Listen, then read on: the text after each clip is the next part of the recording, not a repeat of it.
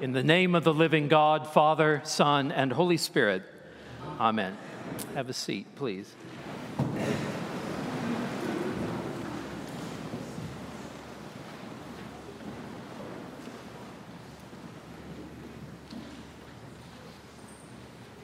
It is a joy to be with you here at St. Francis and to celebrate this great time of coming together throughout this Eastertide journey that we are on to receive these candidates through confirmation and reception and reaffirmation of their baptismal covenant, and indeed as we all renew our baptismal covenant this day in thanksgiving for the life that Christ has won for us through the mystery of the cross and the empty tomb. This past week, I heard a definition of hope. Even when the odds are 80 to 1, you enter the race.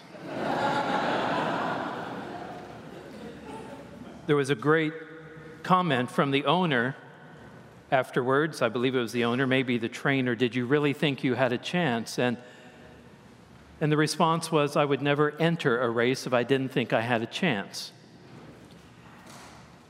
that's not a bad way to look at life, is it?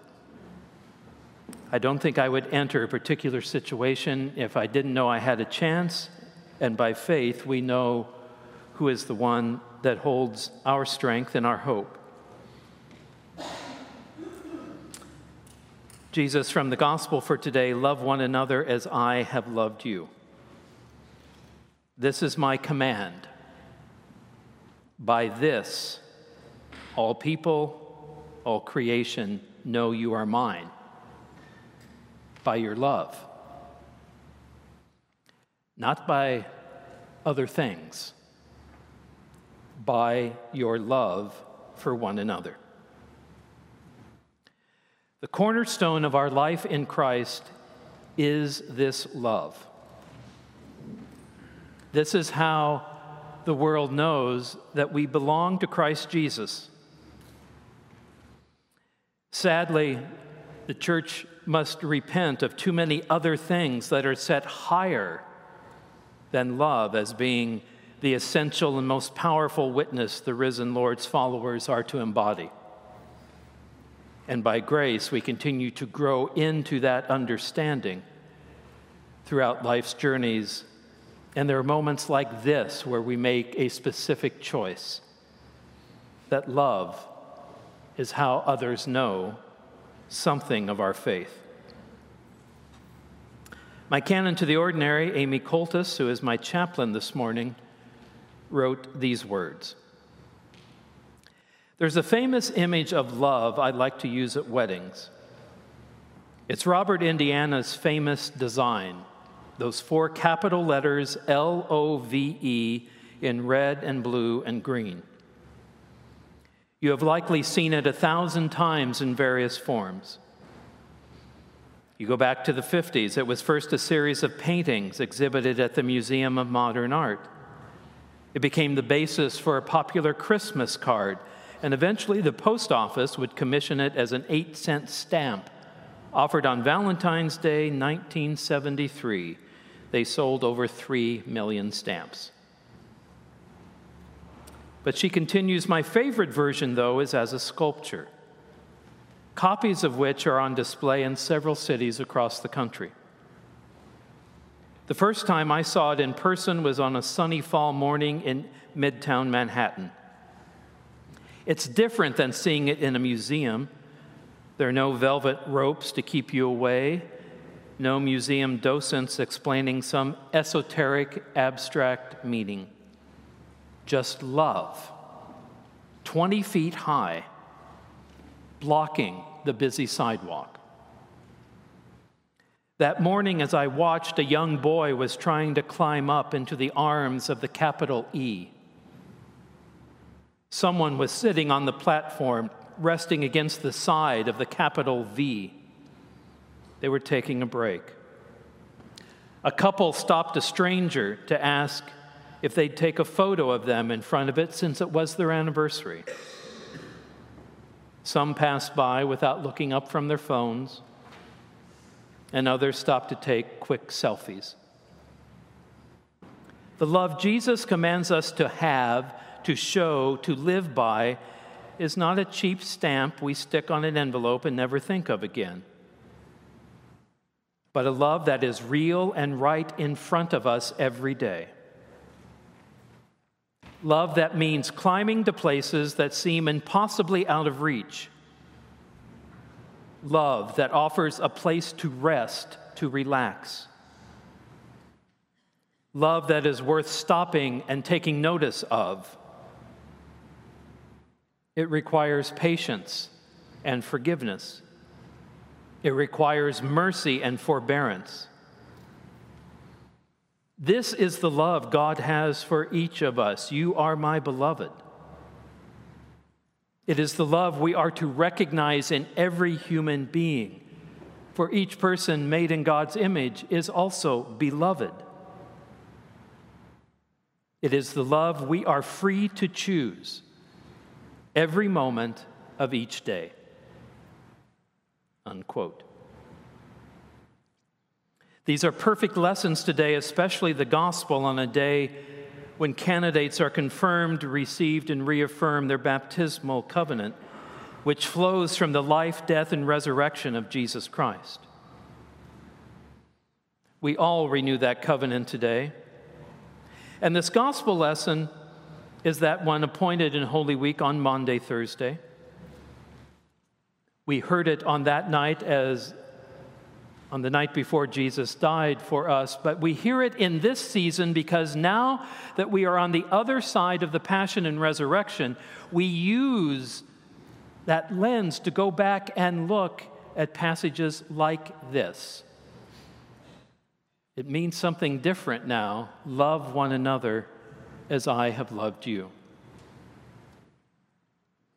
On that night in Jerusalem, when death lay close to life, when the disciples' feet will soon flee into darkness and Jesus' own feet will walk with measured step toward a trial on trumped up charges. Jesus used a baptismal symbol of life and death, water, and performed an act of loving servanthood. Then he told his disciples that they must do the same. That is the mandatum, the mandate of Maundy, Thursday, to do for one another what Christ has done for us. And it remains our mandate to embrace a posture of humility and to serve one another. It remains our mandate to love one another in tangible ways, refusing to allow love to become an abstraction, something in theory I can agree to. It remains our mandate to handle gently those aspects of one another that are wounded and scarred, worn and rough, calloused, maybe even unpleasant, like the feet Jesus washed that night and washes still.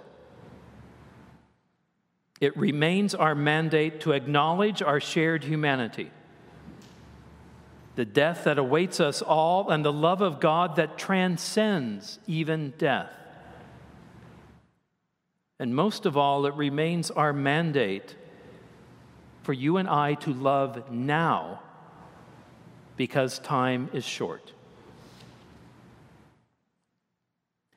The baptismal covenant at the heart of this liturgy of the word this morning begins with us confessing the three sections of the Apostles' Creed. It's the creed of baptism.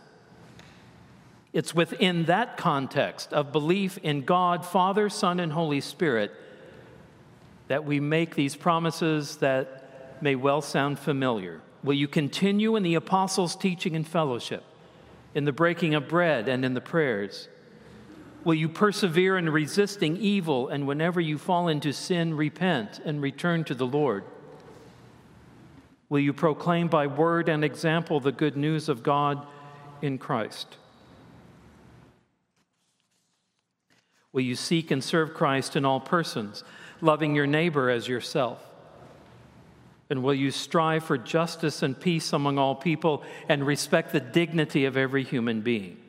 The response to each is, I will with God's help, which I think is another way of accepting the Lord's new commandment we hear today. And we say, I will love as Christ has loved me. I will love as Christ has loved me. The command was given to the first apostles. In our tradition, a bishop is in the unbroken succession with the apostles. Through the laying on of hands this morning, Christ gives these candidates the apostolic mandate to love one another, to choose love, to accept the odds, no matter how long they are in a specific situation, because we know the end of the story God's love wins.